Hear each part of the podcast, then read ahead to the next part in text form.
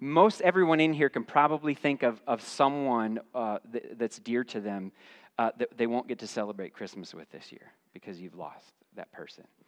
Okay, so I, I think most readily the, the, the joy that, that's, um, that we have in, in uh, our Savior's birth, I think at Christmas time and at, at holiday times where family gathers together, that's where that joy butts up against our sorrow. And, and sometimes I think as, a, as people of God, we, we've forgotten how to lament and see that that's a biblical thing and to see that's a good thing. That it doesn't mean when I'm sad that I'm not believing the gospel. It doesn't mean that when I'm sorrowful um, that I hate God.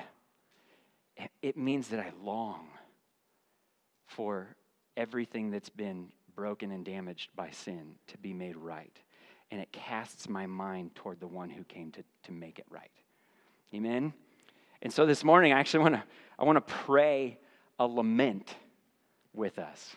And, and I, um, I'm not good at it either, so I'm just going to use our, our scripture passage for it this morning as a prayer of lament. Psalm 88 is actually one of the few Psalms that doesn't end on a happy note. Um, and yet, in a way, it actually begins with one. And we'll see this because the, the, the, the, um, the psalmist begins with Lord, God of my salvation. They begin with, with the good news, the, with, with, the, with the, the hope that they have, and yet then they express, because God is the God of my salvation, I can come to Him and I can express my sorrow and my pain and, and cast these things to Him because what uh, Peter says, cast your cares upon Him because He cares for you, right? And so as we pray this morning, it's not gonna, it's not gonna be chipper. That's okay. Because we have grief, we have sadness, we have loss in this world because the world is broken because of sin. And Christ has come to redeem all of that. He is our Redeemer.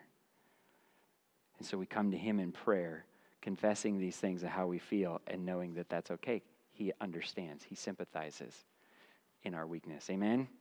So let's pray together, and I'm, I'm just going to read this psalm as a prayer. Lord, God of my salvation, I cry out before you day and night. May my prayer reach your presence. Listen to my cry. For I have, let, I've, I have had enough troubles, and my life is near Sheol. I am counted among those who go down to the pit. I'm like a man without strength, abandoned among the dead.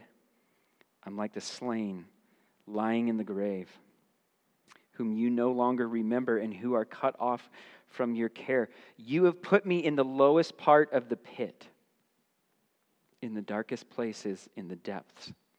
Your wrath weighs heavily on me. You have overwhelmed me with all your waves. You have distanced my friends from me. You have made me repulsive to them. I am shut in and cannot go out. My eyes are worn out from crying. Lord, I cry out to you all day long. I spread out my hands to you. Do you work wonders for the dead? Do departed spirits rise up to praise you? Will your faithful love be declared in the grave, your faithfulness in Abaddon?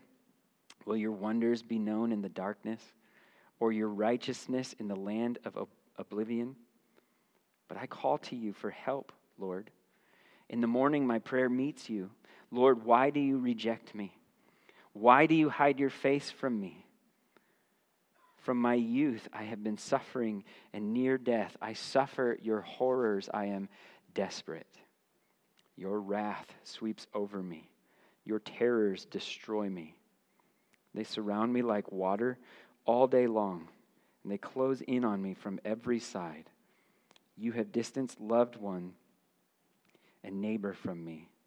Darkness is my only friend. Lord, we, I feel uncomfortable coming to you in that way. I feel like I need always to be joyful and, and feel the need to uh, minimize the pain and the sorrow that life brings in comparison to the joy and the life that you bring. And Lord, that is true. There is nothing that compares. Uh, Paul calls it the, the, the light and momentary troubles. And yet the reality is uh, they're light and momentary for you, but they're heavy and burdensome for us. And so we need help from the God who is our salvation. We need help. Lord, some people in this room need help to just make it through Christmas. To be around other people and and try not to, to spoil their joy. And yet, Lord, you comfort the brokenhearted. You bring peace to those who are in turmoil.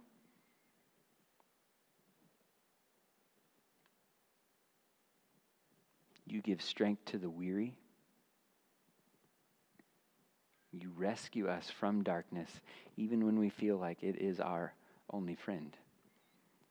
And so we pray that the light of Christ would shine both in warmth and in truth in our lives, and that we wouldn't cast you out in despair, but we would come to you in despair. That we would lament the losses that we have and know that's okay. That we would trust and hope in a God who sees all, who knows all, who came to be like us, made in the weakness of the flesh, and yet was without sin. Who sympathizes with our weakness and gives us his strength. Lord, we love you and we praise you. We thank you for, for uncomfortable passages like Psalm 88. And we thank you that you're a God who hears us in our most raw state. And you love us and you draw us to yourself. Bring comfort this, this year, this, these next few weeks. Bring peace, but let, let those who need to grieve grieve. And to do so knowing that you embrace them in that.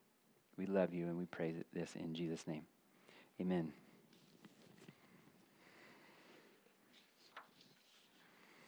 All right. We are continuing in the Gospel of Mark. We're going to be in chapter 3. We're going to finish up chapter 3 this morning, looking at verses 20 through 35. If you don't have a Bible, uh, we do have some on the welcome table back there. If you do have a Bible from the welcome table, we're going to be on page 889 this morning. And in this passage, so um, one of the things uh, uh, when we're reading through a, a, book of the Bible, okay, um, is that the author um, has not only themes and, and, intentions that he's trying to communicate, but he actually uses some literary uh, devices to communicate those things, ways to communicate truths. And this morning we're going to see a, a, a, literary device that, that Mark uses um, nine different times in this gospel. This is the first one. Now, literary device is just a, a structure of writing uh, that an author uses to help recognize, to help the reader recognize the intended message that the author has to say in a, in a simple way. So that you can kind of see the structure and go, oh, okay, this is what this is what he says. This is what he wants us to know. And so um, the, the device that is used here, and now Mark is not calling it this, but this is this is the name for it for, for our sake, okay? It, it's a sandwich.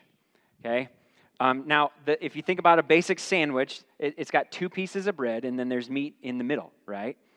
Um, and so it's the same concept here. He's going to take two stories and he's going to start one, first piece of bread, and then he's going to insert the second story in there as the meat. And then he's going to come back and finish the first story uh, as, the, as the, the last piece of bread. And he does that. Um, in doing that, he combines two stories that necessarily don't relate to each other, but because they're sandwiched together, he uses that second story to bring out the full meaning of both. And so that, that's what we're going um, we're going to see this morning in that. So I'm going to read the passage, And as I read it, I want you to just kind of listen to see where, where you think the bread is and where you think uh, the meat is, and then we'll get into the message, okay? So, Mark 3 20 through 35. Jesus entered a house, and the crowd gathered again, so that they were not even able to eat. When his family heard this, they set out to restrain him because they said, He's out of his mind. The scribes who had come down from Jerusalem said, He is possessed by, by Beelzebul, and he drives out demons by the ruler of the demons. And so he summoned them and spoke to them in parables. How can Satan drive out Satan? If a kingdom is divided against itself, that kingdom cannot stand. If a house is divided against itself, that house cannot stand. And if Satan opposes himself and is divided, he cannot stand, but is finished. But no one can enter a strong man's house and plunder his possessions unless he first ties up the strong man. And then he can plunder his house. Truly, I tell you, people will be forgiven for all sins and whatever blasphemies they utter, but whoever blasphemes against the Holy Spirit never has forgiveness, but is guilty of an eternal sin, because they were saying he has an unclean spirit. His mother and his brothers came, and standing outside, they sent word to him and called him. A crowd was sitting around him and told him, Look, your mother and your brothers and your sisters are outside asking for you. He replied to them, Who are my mother and my brothers? Looking at those sitting in a circle around him, he said, Here are my mother and my brothers. Whoever does the will of God is my brother and my sister and my mother. Lord, we're thankful for your word, and we're thankful that you use it to enlighten us, to convict us, and that you work it in our hearts through your spirit to draw us to you in hope and to reveal our need for you. And so we pray that you would use it for that purpose this morning. That those who sit in here as enemies would leave here as family. And that those who sit in here as family would leave here uh, with greater obedience to you. We pray this in Jesus' name. Amen. Um, so today is the uh, Bears Packers game. And uh, just out of curiosity, how many of you are Bears fans? Oh, this will be interesting. I do see a Packers shirt here. You had to sit right in front, too. How many of you are, are, are Packers fans? Oh, and how, many of you don't like football? Did you guys do that on purpose? Like, it's like all the football fans over here, and then all the people that just don't care about anything, really, I think, because, I love all of you guys. Um, so uh, it's funny because um, I know a family who, who the, the wife is a Packers fan and the husband is a Bears fan. Some of you that have come from Crosspoint know these people. Um, and somehow it works in their family. I don't understand. I can't explain it other than the fact that they both know and love Jesus. That's it. And that's the only thing that's keeping them together. Um, but it's funny though, right? Like, like we, we, especially Bears and Packers fans, we, we, we sort of take on the identity of the team, right? We get super excited about the game. It's the oldest rivalry in the NFL. And, and so we start to talk to each other like, man, we're going to crush you guys today. Like, I'm going to suit up and you're going to suit up and we're going to go out and play on the team, right? We take the identity of, of the team and we start to, we start to, um, to razz each other uh, uh, about that. Um, we're, divided then based on what team we identify with, what, how we, uh, how we associate with that team. Here's the thing, though: we do the same thing with Jesus. Okay, and and we might not want to admit that, but that is that that's what we do. We we all have sort of these these identifiers that we put Jesus in, and we say, "My Jesus" or "Your Jesus," right? And we say, well, my Jesus wouldn't do that. Or your Jesus, can't believe he would do that. And we, we, we divide over those things. But we're going to see today in our passage that Jesus is the one who gives us our identity. And it, that is necessarily then going to create both unity and division. Jesus is the one. He's the one that gets to tell us who we are. And by definition of that, by, by, the, by who he is, that's going to create division and unity. And so as we go through this, um, we're going we're gonna see that. So here we go. Okay, Mark 3 20 and 21. Jesus entered a house, and the crowd gathered again so that they were not even able to eat. When his family heard this, they set out to restrain him because they said, He's out of his mind. Okay, so once again, we're back in the setting uh, of a house. Now, the only house that's been mentioned in Mark specifically is the house of Peter and Andrew in, uh, in Capernaum, north of the Sea of Galilee there. So it's probable that this is the house. It's, this is kind of the, the area that Jesus has set up to do his ministry around Galilee. Uh, Galilee. Either way, they're in a house. A house is a family setting, right? Um, and so we want to keep that visual in our mind as we go through this passage. And then once again, there's a crowd gathered at the house, right? We've seen this now uh, multiple times throughout the, the gospel. What is the crowd in Mark's gospel? It's an obstacle. Always an obstacle. They're always keeping Jesus from something. What are they keeping Jesus from, from doing here and his disciples? From, from eating, right? They're filling the house and they, they don't have anything to eat. So his family's like, it's probably his mom, right? Because mom's like, You're looking a little thin, sweetie. You need to, you know, have you had anything to eat today? The family's like, This is ridiculous. He's out of his mind. They say, You have to eat. You have to nourish yourself. You can't keep going on like this. We have to do something about it, they say. And so they're going to come down and they're going to they're going to they're going to fix the problem, right? Um, what, what's interesting is that this, in, in English, it says that he's out of his mind. The Greek for this is actually um, a, a, quite a bit more expressive. Um, it literally says, they went to seize him, believing that Jesus had gone berserk.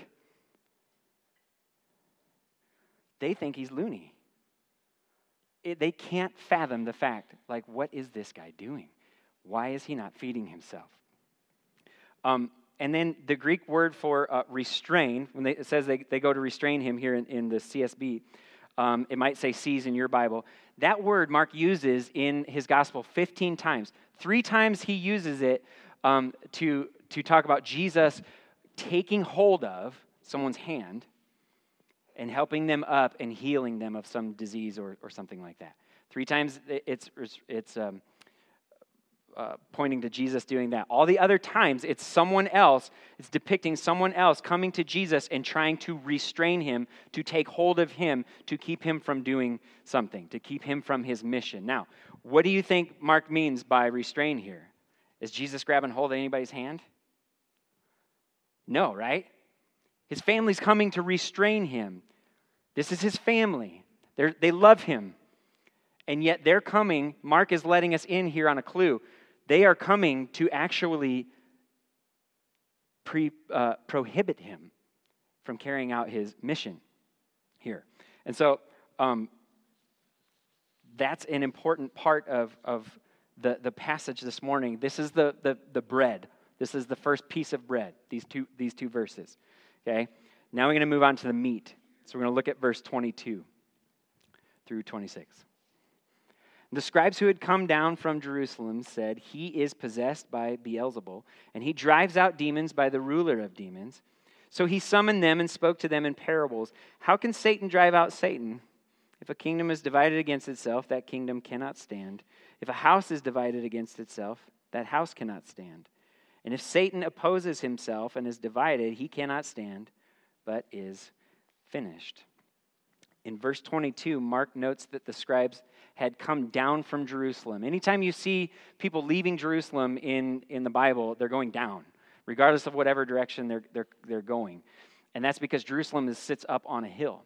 And so um, it's also, Jerusalem is, is the seat of the temple, where the temple is. And so um, it's a very important city. It's the most important city for the Jews because where the temple is, that's where God's presence is. So everything happens at, in, in Jerusalem as the center. So they speak about the other places um, in, with Jerusalem in, in view, in terms of where Jerusalem is. So they go down from Jerusalem to Capernaum, even though Capernaum is north of Jerusalem. Does that make sense?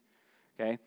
Um, But the, facts that, the fact that, that Mark says that the scribes came from Jerusalem is very important here because, again, Jerusalem is where the temple is. It represents the official authority of the religious leaders. And so, um, what you have here is you have an official opposition of the religious leaders to Jesus. It's not just scribes uh, from the local synagogues that we've seen earlier in, in Mark. We are now seeing this official opposition taking place from the leadership coming from Jerusalem.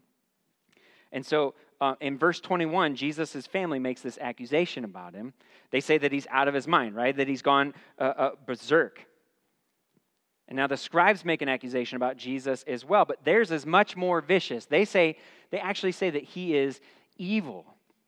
And by now, there's, there's this overwhelming evidence that Jesus' miracles are authentic. He's healed so many sick people, he's cast out so many demons that the scribes can't deny that the evidence uh, uh, of these things to be true, and so they can't actually accuse him of being a fraud. No one would believe them, right? And so instead, they accuse him for, for, for being on the wrong side. They, they claim that his power to heal and to cast out demons comes from Beelzebul instead of from God. Now, the name Beelzebul comes from a Hebrew uh, term that refers to an exalted prince in his dwelling place. In the Old Testament, um, the false god Baal was seen as the ruler of the demonic world, and the word Beelzebul um, would be like Baal Zebul, which is um, Baal, the ruler of the house.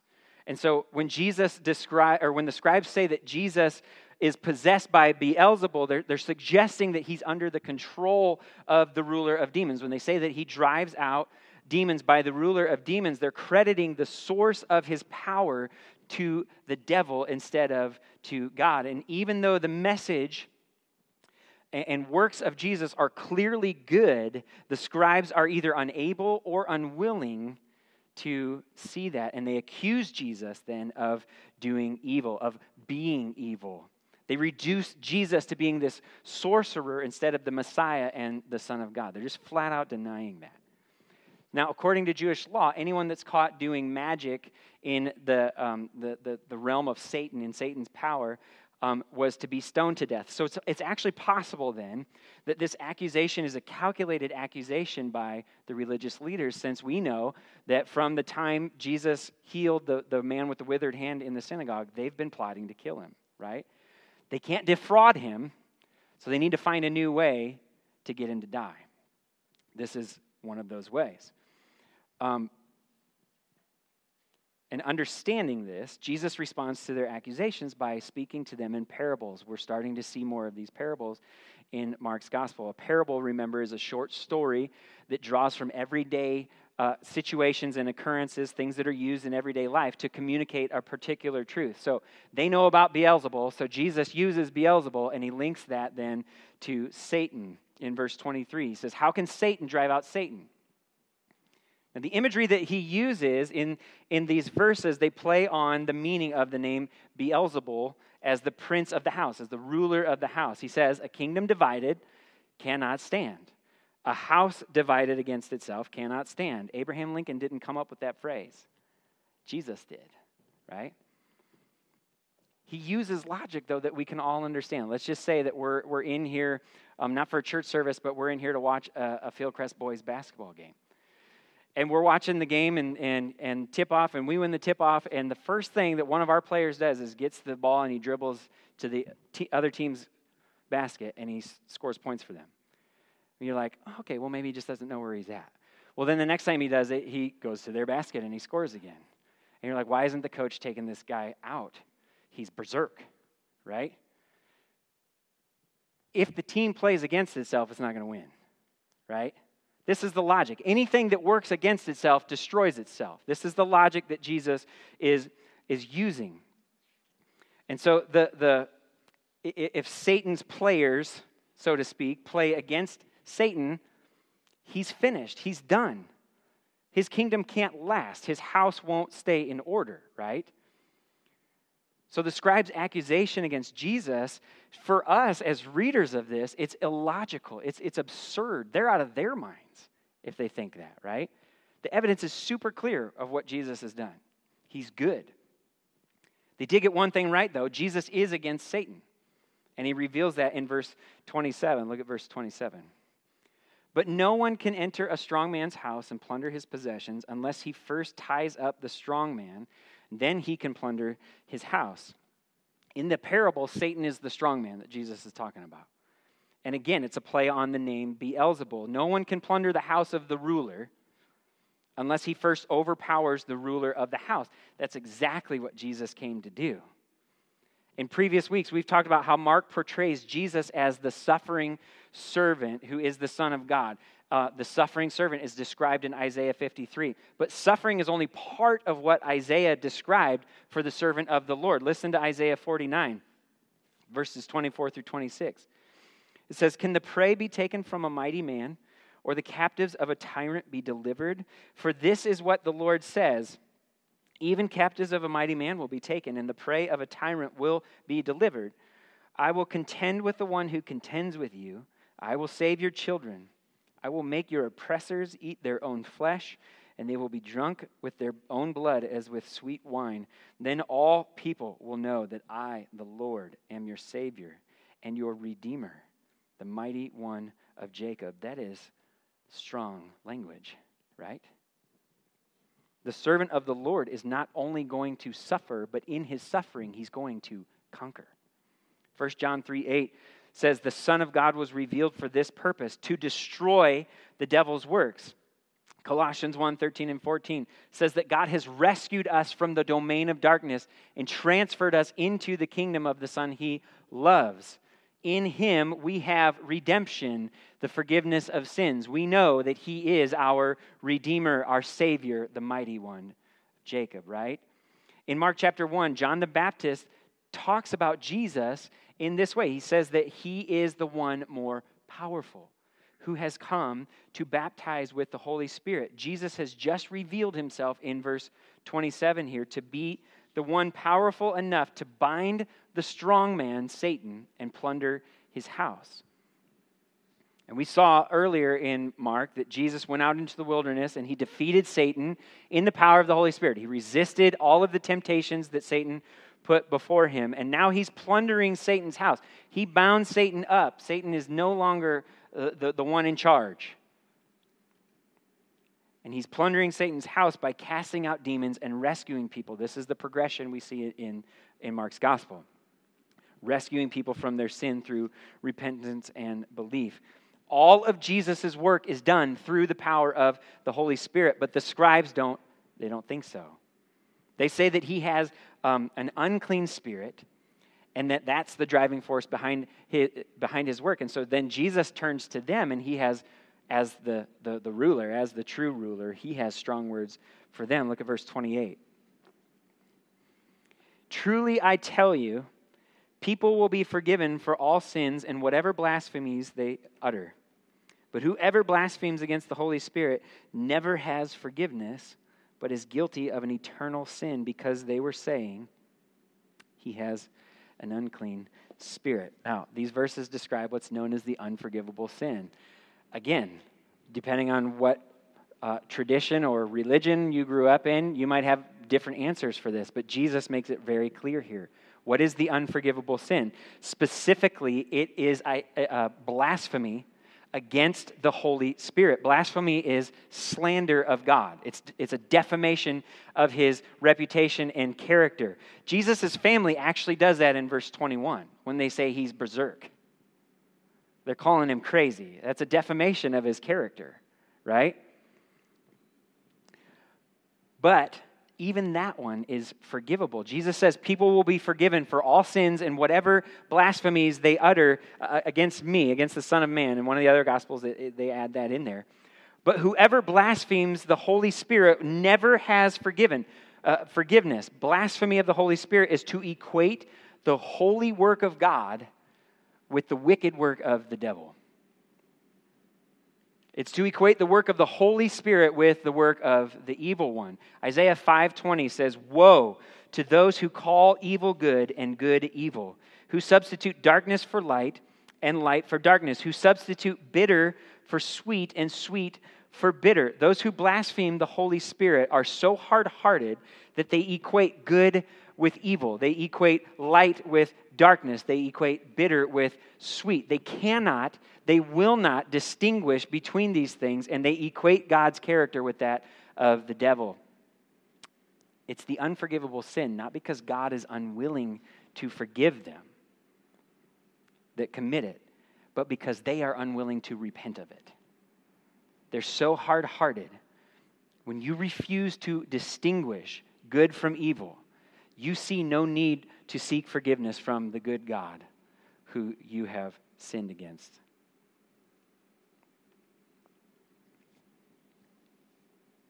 It's unforgivable not because God is unwilling to forgive those who commit it, but because they are unwilling to repent of it. So now you're sitting there in your seat and you're like, Did I do it? Um, if you're scared of that, no. You, you haven't done it.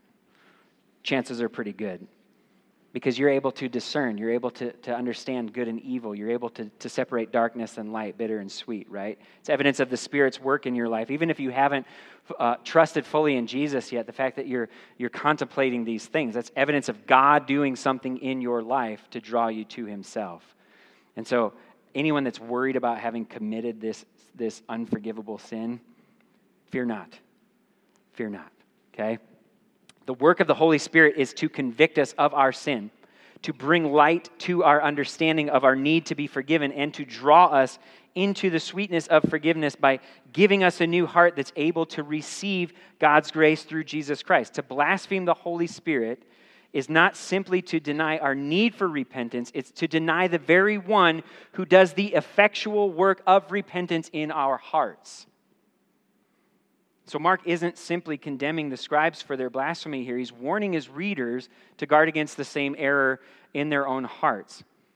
And so that's where it's good news. It's a good reminder for us. Yes, we're warned by this, but if we're worried about it, we can see that as evidence of God's continual work in our life, and we can lean into that. No one who fears sinning against God should be concerned that God won't forgive them. That is a defamation of his character. He is a God who forgives. There's not one instant in, instance in Scripture of anyone who has come to God seeking forgiveness and does not receive it. In fact, Jesus promises that that will never happen. John 6 37, Jesus says, Everyone the Father gives me will come to me, and the one who comes to me I will never cast out. If you come to him in true repentance, he will never deny it to you because he is good because he's not evil, and he came to cast out evil from the lives of all God's people. But you have to come, and you have to repent, and you have to believe. This is story B here, this interaction with the scribes. This is the meat of the, of the sandwich, and, it, and it's going to show us the meaning of both stories. But in order to get the full sandwich, we have to go back to the original story. And that's where we pick up in verse 31. His mother and his brothers came, and standing outside, they sent word to him and they called him. A crowd was sitting around him and told him, Look, your mother, your brothers, and your sisters are outside asking for you. He replied to them, Who are my mother and my brothers? Looking at those sitting in a circle around him, he said, Here are my mother and my brothers. Whoever does the will of God is my mother, is my brother and my sister and my mother. Jesus' family shows up to the house and they can't get in because of the crowd, right? The crowd's an obstacle again. And so then they send word to Jesus. But when it says they called him in verse 31, in the Greek, it, it, has this feel of this authoritative summons, like, like they were demanding him to come out to them. They're mad because they think he's crazy, and they show up and they're like, We're ending this. You need to come here now. I'm sure as a parent, you've never said anything like that to your child. Verse 32, when the crowd tells Jesus that his family's asking for him, again, in the original language, it gives this idea that Jesus' family is making a claim on him. It's like they're shouting over the crowd, like, this, he's ours. Get out of the way, bring him out here, he's ours. It literally means that they desired to have him. And then something interesting happens in the final three verses in the passage. Jesus poses this question Who are my mother and my brothers? And then his family and the crowd switch places. Not physically, but they switch places relationally. Suddenly, it's Jesus' family that's now the obstacle. And Jesus calls the crowd his family. His blood family tries to take him away from his mission in that moment by claiming their right to his identity. But he looks at those sitting in the circle around him and he says, Anyone that does the will of God, anyone that, that is obedient to the Father, has the right to be called my brother and my sister and my mother. Anyone who aligns themselves with me and my mission is given a new identity and is united to me. Jesus is not disowning his biological family here but he is establishing a precedence that prioritizes his spiritual family over his own flesh and blood. And so here's the main point of all of this. This is the bite out of the sandwich that we need to chew on right here, okay? Jesus' true family are all those who recognize the Holy Spirit's good work and submit to the will of God. As a, the true master of the house, Jesus is the one who gets to say who's in and who's out. He's the one who gets to say who is his family and who is not. And he said it's not made up of those who attempt to force their will upon him. It's not made up of those who do evil. It's made up of those who take his will upon themselves through faith and obedience in the power of the Holy Spirit. So here's what this does to the gospel it makes the gospel both inviting, both uh, uniting, and dividing. The gospel is the good news that God forgives and saves rebellious sinners and welcomes them into his kingdom, adopts them into his kingdom through the life, death, and resurrection of his son, Jesus Christ. And we are forgiven and saved and adopted when we turn from our sins and trust in Jesus. The nature of this news is that it's good news. It's in the very word gospel, means good news. It's not evil news. But this news speaks of good and evil. This news speaks of righteousness and wickedness, and it divides those who hear it. It's only good news if you come to the conclusion that you are the one that's the rebellious sinner who's separated yourself, who's divided yourself from a good and holy God through your sin. And you see the work of Jesus as good work from a good God who has come to work on your behalf, that he came, that he lived the perfect life that you should have lived that didn't, and, and you didn't, that he died on the cross to pay the penalty for your sin, the death that you should have died but didn't, and that he rose from the grave to open the way to life forever for you in God's kingdom as his child. It's only good news if you believe that and you repent of your sins and you trust in Jesus. You can't force your will upon God. You must come to him and submit to his. Anyone who believes the good news of the gospel and obeys God's will is united to Christ forever as a brother and a sister. Anyone who refuses to believe the good news of the gospel and disobeys God's will is divided from his kingdom forever. It's not good news that the king is coming to execute his justice and wrath on all of his enemies if you still live in rebellion to him. That makes you his enemy. You don't escape that.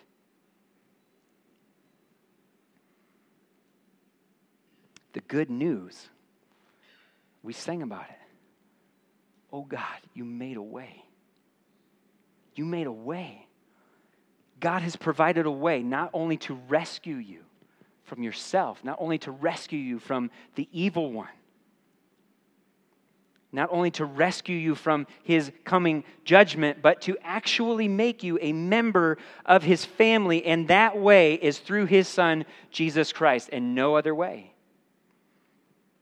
So this morning, you've heard the word, you've heard the gospel, and some of you are sitting there and you're still living in rebellion against this. This is the dividing line. You either hear it and obey it or you don't. But you don't get to choose the consequences. God has set those. And I love you. And I want you to know the freedom that you can have in Christ. That you can actually be made new. And you can be brought into his kingdom as his son or daughter. This is good news.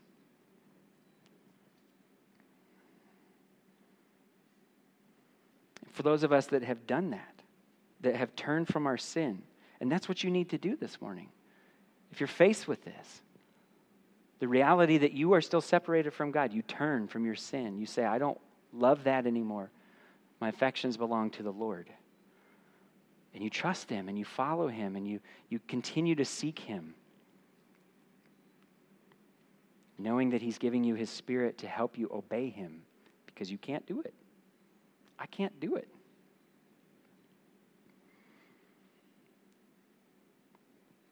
But for those of us who have received God's grace through His Spirit and the finished work of His Son, those of us who have repented, have turned from our sin, and continue to trust in Jesus and continue to turn from our sin, we've been united to God in Christ. We've been united to one another as the family of God.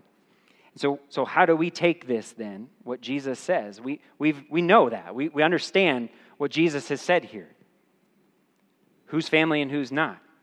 And we've come to him as family now through faith and repentance. So, how do we take this then and, and live this out in our day to day lives? Here's, here's a few ways. First, we need to continually seek to do God's will. If those who do God's will are part of God's family, then that means that those who are family will continue to do God's will, right? It's not, it's not easy because we're prone to want to come back to do our own thing. But we need to remember that He's adopted us into His family through the finished work of His Son. That means that we obey Him as children of His kingdom, not as captives of it. And so our ongoing obedience is not a penance that we pay, it's a freedom that we're given, that we receive. So, how do we obey God's will? By obeying His word.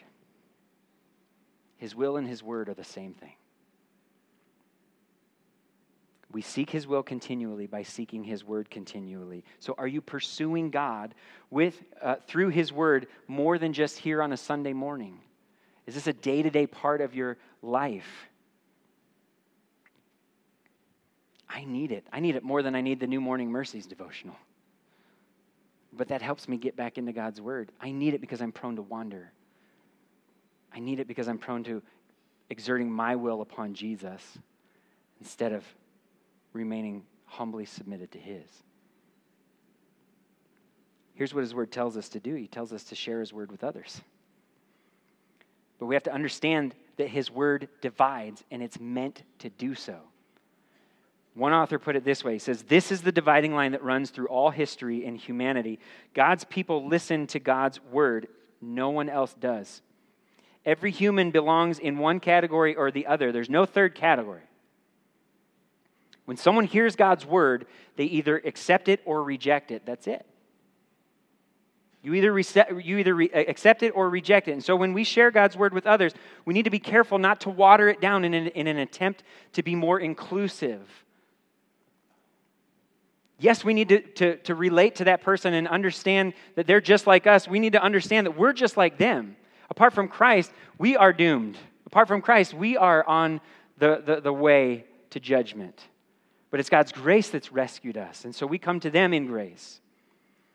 It may seem loving to soften the blow, but it's not. It's not. How can it be loving to let someone think that they're okay with God when they aren't? How can it be loving when you have the news of hope to keep your mouth shut or to only tell part of it? If they're not okay with God, they are divided from Him as His enemy. You at one point were not okay with God. You were divided from Him as His enemy and still condemned to an eternity apart from Him. Listen, God has sovereignly placed you in that person's life so that you use the words of His word to share the hope that you have found in Christ, to bring the good news of the gospel, tidings of comfort and joy. So that they might turn from their sins and trust in Jesus and be made right with God. So we've got to be clear with people what's at stake and share the fullness of God's word, word with them. But here's the flip side, okay? It's also unloving to wield God's word like a sword and just start coming in and hacking and slashing at people, beating them up over the head with it. We don't have to be, we shouldn't be divisive people. God's word divides. We can let it do that.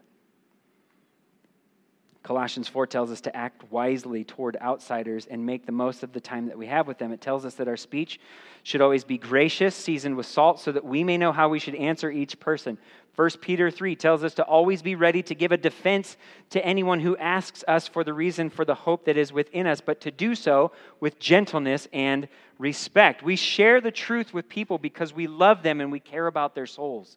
Do they know that when they hear you speak? We share the truth with them in the hopes that we can be united with them in Christ. God's word is a sword against our spiritual enemy, but it's a scalpel that does heart surgery on our neighbor, on our friend, on our family member. And as, as brothers and sisters in Christ who've undergone that spiritual heart surgery, we are united to one another in the household of God, and we need to be eager to maintain the unity in the Spirit through the bond of peace. We do that in two ways. First, we keep the gospel as the main thing that unites us over everything else. There are Bears and Packers fans in here. There's Republicans and Democrats. There's rich people and poor people. There's a lot of differences between us. There's theological differences. Some are important. We need to work those out. Some we just need to be charitable in. We can disagree on a lot of things, but we cannot and we should not disagree on Jesus. He is the one that unites us together. The gospel keeps us centered on Christ so that as we disagree on those other things, we don't take it personally. We, we, we come to each other in disagreement with the understanding that we are united together as brother and sister in the Lord. And our common dependence upon Christ guides us then to work through those disagreements in a gospel centered way that actually brings greater unity, even if we don't come to a, a, an agreement on the thing, rather than deepening our division. And the second way that we maintain that unity is, is by dividing our new self from our old self in increasing measure. This is what it means to, to be an ongoing obedience to God's will. Every believer is a new creation in Christ right? Paul tells us that the old is gone, the new has come. We're, we're, we're not yet perfected, though. We like to run back to our old ways, and so we need to separate ourselves from our old ways as much as possible. That may mean uh, that we need to avoid certain situations or places or, or, or people that would tempt us to return to uh, the old sin in our lives. It definitely means that we don't isolate ourselves from the family of God. In Christ, your new self is not just for you, you are part of a body. Christ is the head. He has form fitted you to other people so that you can function for Him. We've been recreated together in Him. We need each other. I need you, you need me. Not because we're something special, but because Jesus has made us for each other. And so we read and we study and we share God's word together with one another here on Sunday mornings, throughout the week. Let's talk about more than just Bears and Packers. That's how we help each other connect the realities of the gospel with the realities of our lives. As I was preparing this message, I felt like I was, I almost literally had like the same point as last week. And I'm sitting here, I'm going, I don't have anything new. But that is the point, right? There has to be unity in, in the message of the gospel. It doesn't change. It's not different week to week. The response to it is the same every time. Jesus is the one who dictates our lives. He's not a dictator, He's a Savior. He's the Lord, He's a Redeemer. He is the mighty one, the master of the house. Because this is the reality. Someday, He's coming back and a final division will take place. The, the, the chief shepherd will come and he'll separate the sheep from the goats, believers from unbelievers, family from foe. And in that moment, his true disciples will be revealed and they will enter his kingdom and receive their inheritance as God's children. But those who have rejected the work of his Holy Spirit and continued in rebellion and disobedience against God, those who never truly knew Jesus, even though they may have claimed him as their own, those people will be eternally separated from him and they will bear the full weight of God's wrath against their sin forever, forever, forever, without end. I don't want that to be you this morning. I, I, I hope you hear me not slashing with a sword. I care about your soul. I want you to know Jesus as a brother. I want you to know the Heavenly Father as the Heavenly Father.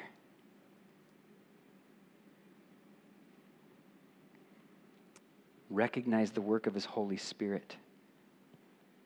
Submit yourselves to the master of the house, who is true and loving and good, and do the will of God.